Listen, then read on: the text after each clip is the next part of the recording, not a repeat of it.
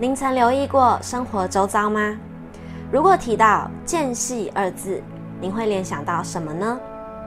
也许是门的缝隙、书柜与墙面之间的空隙、车体外壳的衔接处。以颜色来说，大部分人脑中出现的颜色应该是黑色吧。再放大些，生活中等待也是一种间隙，像等电梯、等人，或是通勤，又或者人们忙碌与悠闲的交界。在影视环境中，一出好看的剧得花上半年到一年的时间拍摄。除了成品之外，拍摄过程的各种点滴记录，也是让影迷、粉丝带来生活小确幸的元素。幕后花絮也是演员的生活间隙。娱乐产业懂得透过明星、演员的生活间隙来经营品牌，使之获利。从物品到个人。再由个人到商业，间隙无所不在。那么，您是如何运用生活的间隙呢？是珍惜短暂的消遣、发呆、看社群软体，还是和朋友闲聊呢？您知道吗？间隙的“隙”这个字呢，从甲骨文来看，代表的是洞穴外面的阳光透过小孔时发出耀眼的光圈。我们想象一下，人在洞穴内，因为穴外的阳光透过内外连接的小孔，散发出耀眼的光圈。隙代表的就是这个耀眼的光圈。不论是默默无名的素人，还是极具影响力的爱因斯坦，每个人一天拥有的就是二十四小时，不多也不少。那么人究竟是如何产生差距的呢？魔鬼藏在细节中，上帝躲在夹缝里，关键就在于生活间隙。希望透过接下来的分享，让大家的间隙都是光芒的颜色。生活间隙无所不在，无时无刻，在于您能否运用。更细致的运用。我想跟大家分享三个可以不断学习的阶段，依序是留白、用心及洞察。留白也称为余欲，剩余的余，玉琢的玉，是中国画的艺术表现手法。表面意思就是预留空白。留白并不是无物，而是无物胜有物。无画处皆为妙境。艺术上留白多了更多的意境，只可意会不可言语的境界。留白更代表着中华文化的智慧，像是一种中庸之道。所谓花看半开，酒饮微醺，是古人认为的最理想状态。在做人处事上，贤者说：知人不必言尽。责人不必苛尽，才能不可傲尽，锋芒不可露尽，有功不可邀尽，得宠不可示尽，有礼不必抢尽，富贵不必享尽。留三分余地于人，留些后路于己，便是无声的成全。人与人、人与事之间多一份留白，可进退自如，达圆融练达之境。在生活中，懂得在汲汲营营的日子里为自己保留时间与空间，也是一种留白。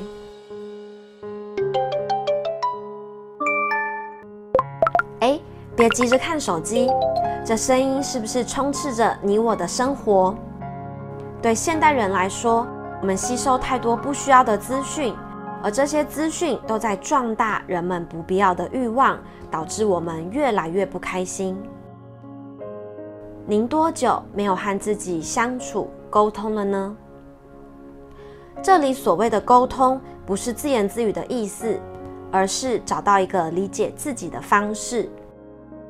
我遇到有丰富经验的前辈、老板，和他们聊天的过程中，发现一个共通点：千万别只看他们每天要决定很多很杂的事情，这些在各领域都能出类拔萃的人，都有自己的一套自处模式。这个自处模式不是压力大才去做的，而是规律固定的去做，不受外在影响的。有的人透过静坐冥想，或是接触大自然；有人喜欢随心所欲的画画，也有人习惯纸笔记录。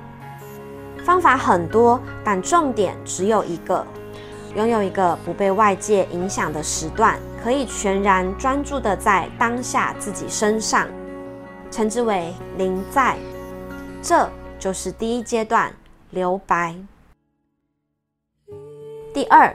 我们要打开心感，人体就是一个大型且能行走的感测器，透过视觉、听觉、嗅觉、味觉及触觉等五感，搜集各种讯息，记录在大脑里。大脑就是一个 big data 大型资料库，而这个庞大的资料库，如果不懂得加以善用，就会反被大脑用。从生理构造看。大脑负责人类的记忆、逻辑、语言、空间、情感等功能。怀念过去的人，往往会因为忘不掉过去的经历，踌躇不前；善于分析的人，往往会因为过于理性的重视结果而忽略掉过程；情感丰富的人，往往会陷入情绪里而不能自拔。其实，不是说我们不应该拥有这些。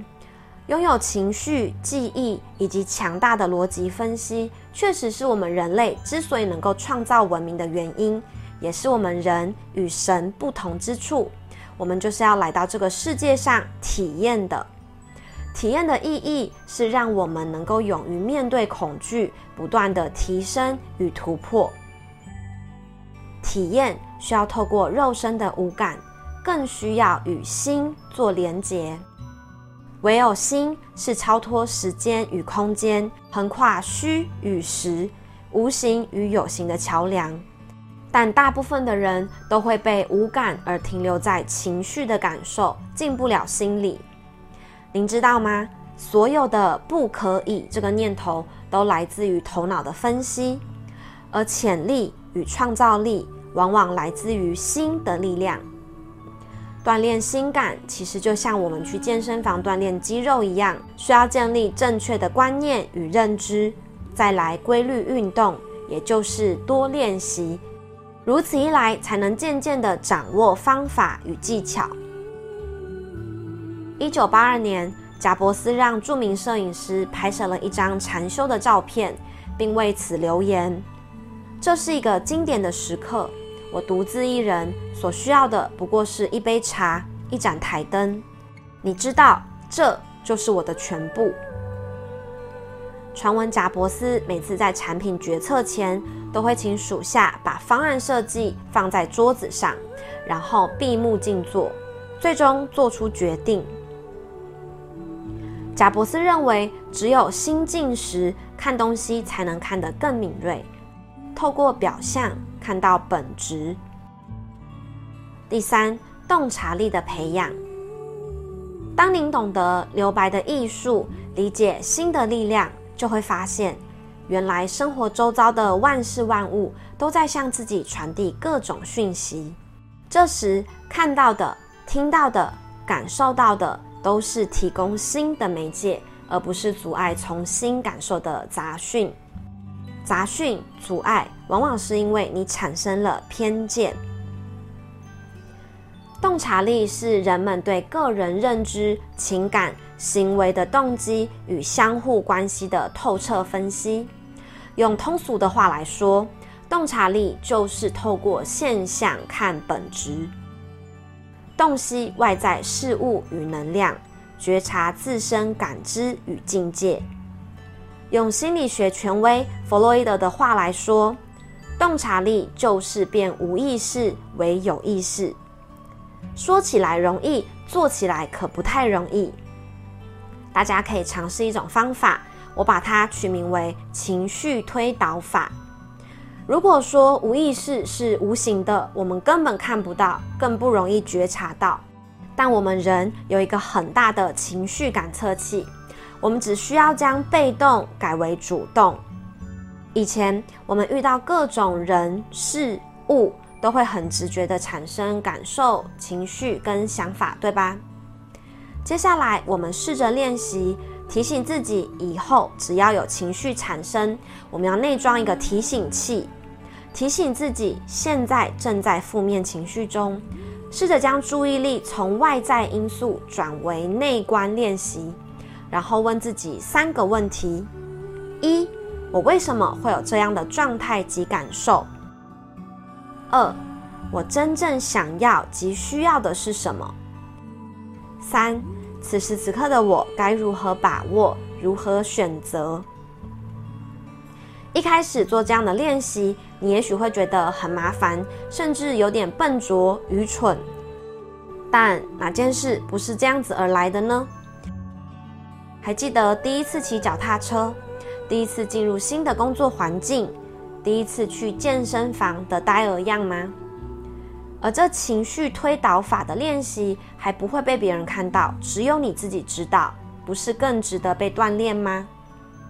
在不断的练习后，就会像手机里安装了一个很实用的 APP，渐渐的就会成为一种替自己加分的习惯，进而提升脑袋的认知。